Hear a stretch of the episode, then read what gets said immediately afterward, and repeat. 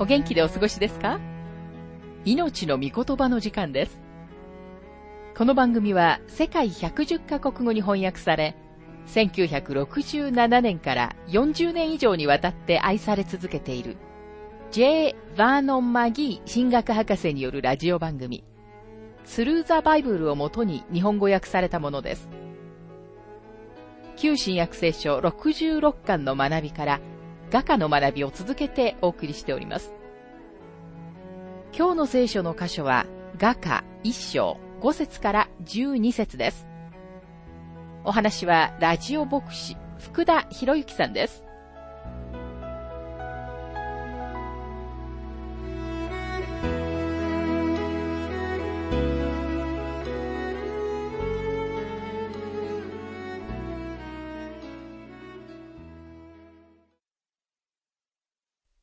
旧約聖書、画家一章の学びをしていますが、5節から6節エルサレムの娘たち、私はケダルの天幕のように、ソロモンの幕のように、黒いけれども美しい。私をご覧にならないでください。私は日に焼けて黒いのです。私の母の子らが私に向かって生きり立ち、私を葡萄畑の見張りに立てたのです。しかし私は自分の葡萄畑は見張りませんでした。ケダルの天幕とは、黒い羊と黒いヤギの皮で作られていました。かの地では今日でも遊牧民が黒い天幕を張っているのをいつも見ることができます。花嫁がここで自分は黒いと言っているのは彼女の人種のことではありません。彼女はシュネム地域出身のユダヤ人の娘です。彼女の色が黒いことは彼女自身が説明しています。彼女の家族はソロモンが所有していたブドウ畑の一つの小作で、家族が彼女をブドウ畑に働きに行かせたのです。彼女はそれで日焼けをしているのです。ここには、私は日に焼けて黒いのですとあります。しかし彼女は黒いけれども美しい娘です。主に対して自分の心が正しいなら、肌の色は重要なことではありません。主の前にある心の状態こそが重要なことなのです。とても多くの人たちが何の覆いもなく神様の聖なる御臨在の光の中に入ることができると考えています。申し上げておきますが、キリストの義の覆いなしには誰一人神様の聖なる御臨在の中に入ることはできないのです。キリストの義が私たちの防御です。これは主の翼で覆っていただくことのもう一つの意味です。あなたも私も神様の見舞いに入っていくためには、キリストの義の衣を着ている必要があるのです。日焼けして黒くなった娘は外で働いていました。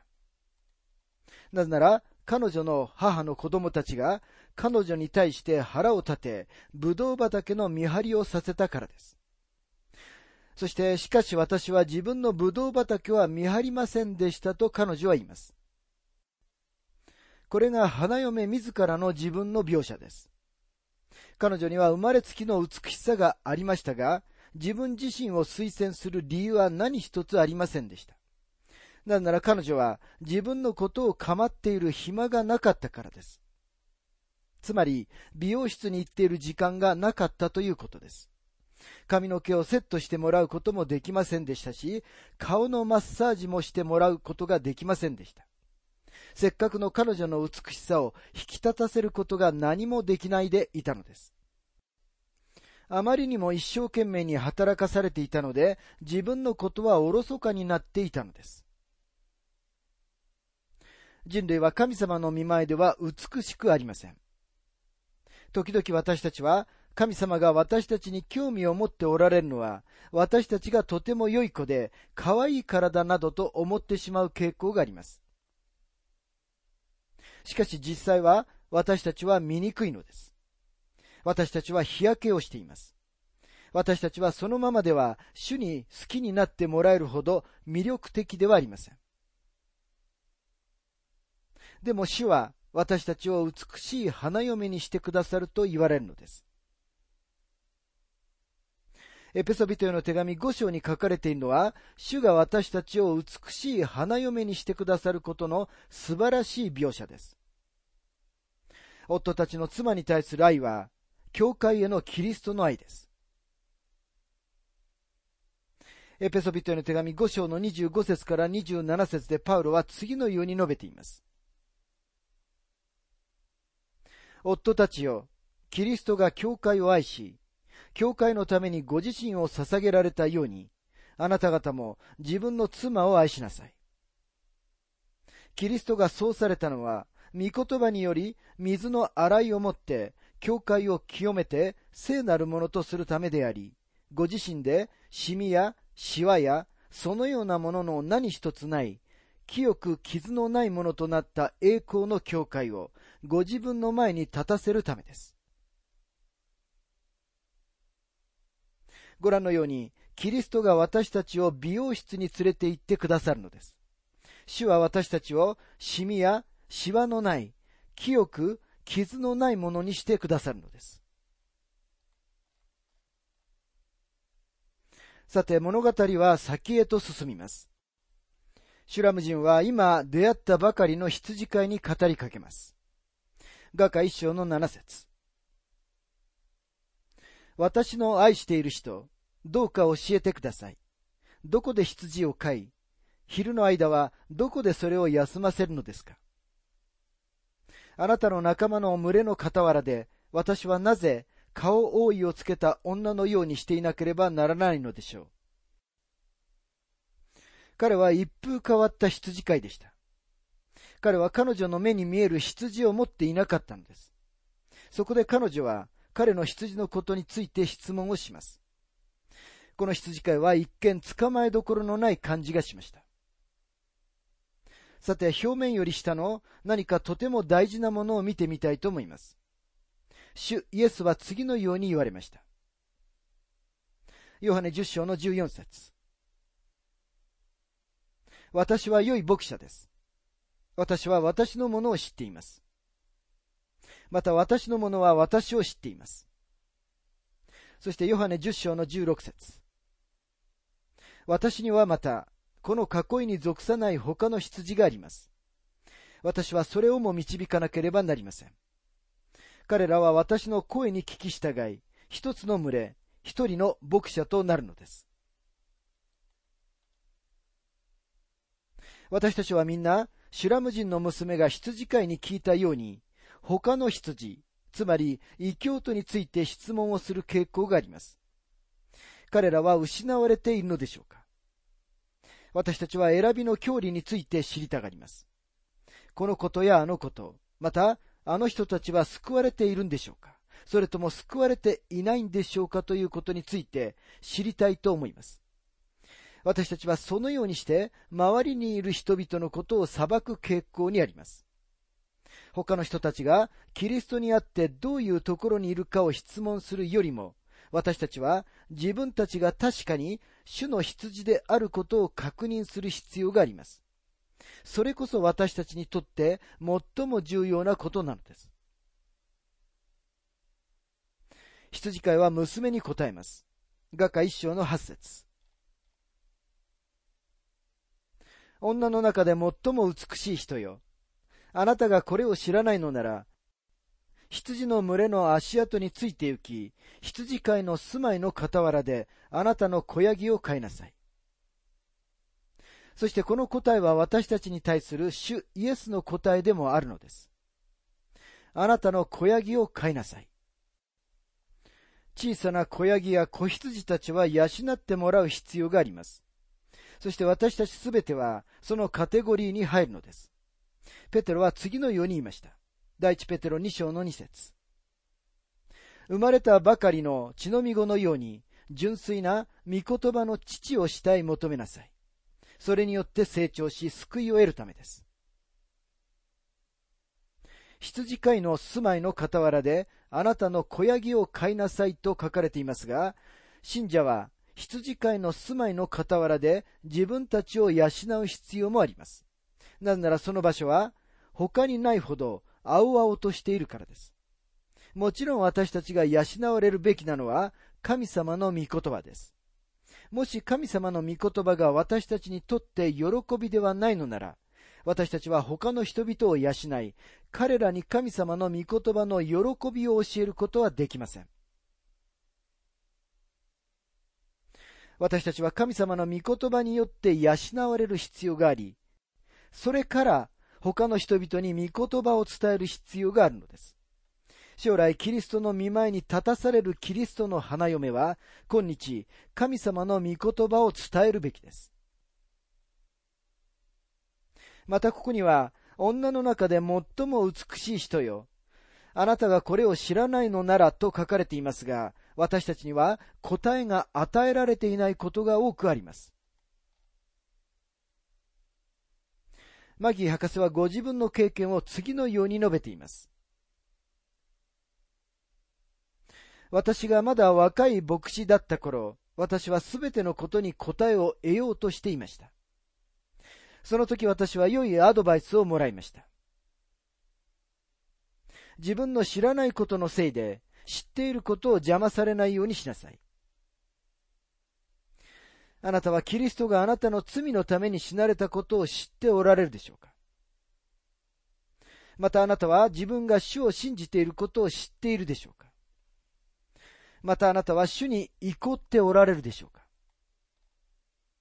たとえあなたがすべてのことを知らなくても、あなたはヨブが、ヨブ記19章の25節で言っているように、私は知っている。私をあがなう方は生きておられるということができるはずです。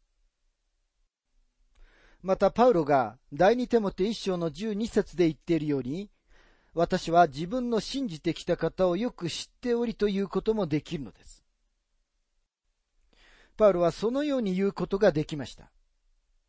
でもパウロが選びの教理について全てを知っていると言っている箇所を見つけることはできません。ですから私たちは自分の知らないことのせいで知っていることを邪魔されないようにすべきです。羊飼いがこの娘に言っているのはそういうことです。ですからあなたの知らないことを心配するのはやめてください。ただあなたの羊を確かに養いなさい。それがあなたの責任というものです。おはよう週に私たちのラジオ番組を聞いておられる寝たきりのご婦人がいます。彼女は毎月およそ1000人の人たちに連絡を取って、ラジオで聖書が教えられているのを聞いてくださいとお願いしています。彼女こそ本物の宣教師です。さて彼女も多くのことに首をかしげ、自分が知らないことに関しての質問を持っていると思います。でも、私はこれまで一度も質問の書かれた手紙を彼女から受け取ったことはありません。彼女は質問に時間を費やしてはいません。神様の御言葉を述べ伝えることに時間を費やしているだけです。羊飼いが娘に語っているのはまさにそういうことです。彼は言います。あなたは他のすべての羊について知る必要はない。ただあなたの羊を飼いなさい。あなたがただ神様の御言葉を他の人々に述べ伝えればそれでいいのです。羊飼いは続けて語るときに比喩を使います。画家一章の九節我が愛する者よ、私はあなたをパロの戦車の目馬になぞらえよう。前にも申し上げましたが、愛する者という言葉が使われているときは、花婿が花嫁に語りかけています。そして愛する方と呼ばれている人物が出てくるときは、花嫁が花婿に語りかけているところです。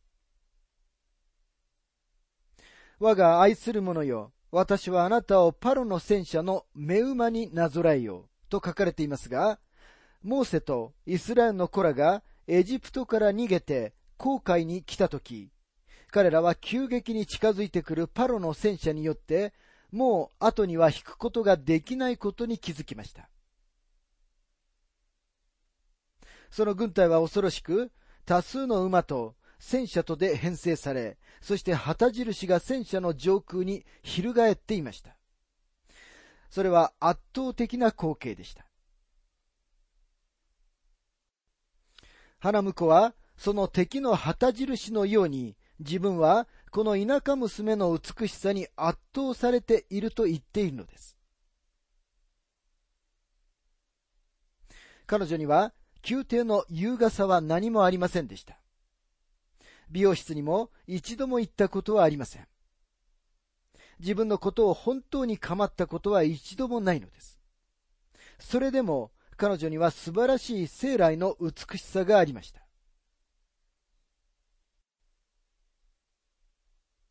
さて彼は続けて自分が気づいたことを説明しています。画家一章の十節から十一節あなたの方には飾り輪がつき、首には宝石を散りばめた首飾りがつけてあって美しい。私たちは銀を散りばめた金の飾り輪をあなたのために作ろう。これらの表現はなんと愛らしく親しみがこもっていることでしょうか。彼は彼女を宝石で飾るつもりであると言っています。彼には彼女の方は宝石、首は金の鎖で美しく飾られているように見えています。彼は恋愛の時にアピールする体の部分の話をしています。さて、霊的な意味では、花嫁は教会、花婿は主イエス・キリストです。主は教会の中に何か美しさを見つけておられるでしょうか？主は私たちのすべての失われた罪人たちを見つけられたんです。手入れを怠っていたとはいえ、シュラム人の娘には生来の美しさがありました。でも私たちにはそれすらもありません。キリストを引きつけるものは私たちには何一つないのです。私たちは主に与えることのできるものは何一つ持ってきていません。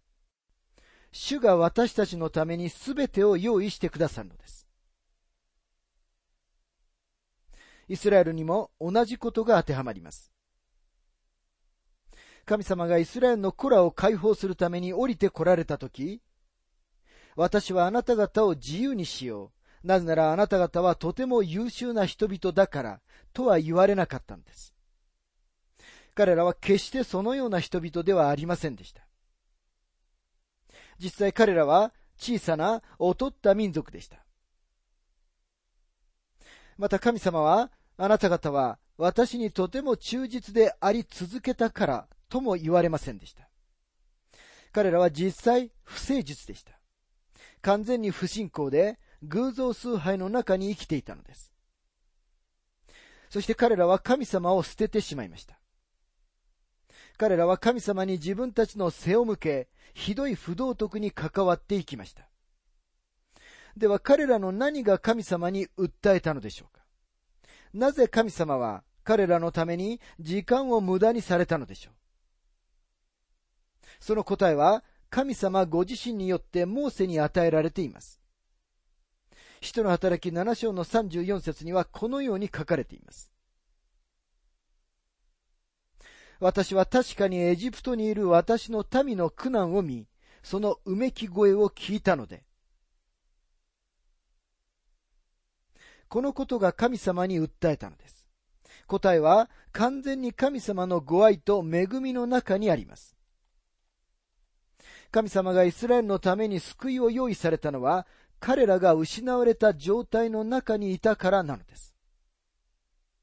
そして神様は、アブラハム、イサク、ヤコブと結ばれたご自分の契約を覚えておられると言われたのです。神様はご自分の御言葉に忠実なお方です。神様が何かをすると言われるとき、神様はその約束を守られることを意味しています。そして神様が私たち教会のために救いを用意してくださったのは、私たちの惨めな失われた状態のせいなのです。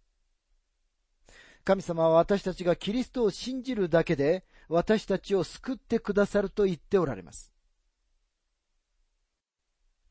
またここには、私たちは銀を散りばめた金の飾り輪をあなたのために作ろうとありますが、私たちの天の花婿は、私たちのためにこのようにしてくださるのです。エペソビトへの手紙5章の箇所は、このことをとても明らかにしてくれています。キリストは教会を愛して、教会のためにご自身をお与えになりました。主は御言葉による水の洗いによって、教会を性別して清めるためにご自身をお与えになったのです。そしてその目的は、エペソ5章の27節にあるように、ご自身でシミやシワやそのようなものの何一つない、清く傷のないものとなった栄光の教会をご自分の前に立たせるためなんです。主は私たちをあがなってくださいました。私たちのために罪の代価を払ってくださったのです。主は私たちから罪を取り除き、ご自分の義を加えてくださったのです。ですから私たちはキリストの義で覆われています。私たちはキリストのうちに完全なものとして立ちます。愛するお方、キリストにあって、私たちは聖なる神様に完全に受け入れられているのです。画家一章の十二節王が宴の座についておられる間、私のナルドは香りを放ちました。この箇所を王が巡回しておられる間と訳してきた人たちがいます。彼らは王が王国をめぐっている間という意味に解釈しています。また他の人たちは王が宴の座についておられる間と訳してきましたが、私はおそらくこれが最善の訳だと思います。全く文字通りには、王が円卓に座っておられる間となります。実際このテーブルは円形で、王は自分の客たちと共に宴のテーブルの周りに座るか、あるいは横たわっていました。翻訳はとても重要です。なぜなら、この説は深い霊的な意味を持っているからです。花婿はご自分が招かれた客たちすべてを宴のテーブルに連れてきます。私たちは歴史をたどって花婿なる方、キリストの宴への招待を受け入れた人たちを区別することができます。主がお生まれになった時、羊飼いたちは主にお会いするために丘の上から降りて家畜小屋に来ました。その後、東方から博士たちが主に黄金、入香、没薬を捧げるためにやってきました。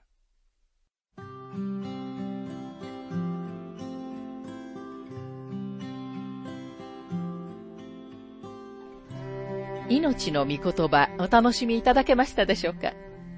今回は日焼けした奴隷娘というテーマで画家一章5節から12節をお届けしました。お話はラジオ牧師福田博之さんでした。なお番組ではあなたからのご意見、ご感想、また聖書に関するご質問をお待ちしております。お便りの宛先は郵便番号592-8345大阪府堺市浜寺昭和町4-462浜寺聖書協会命の御言葉の係メールアドレスは全部小文字で ttb.hbc.gmail.com です。どうぞお気軽にお便りをお寄せください。それでは次回までごきげんよう。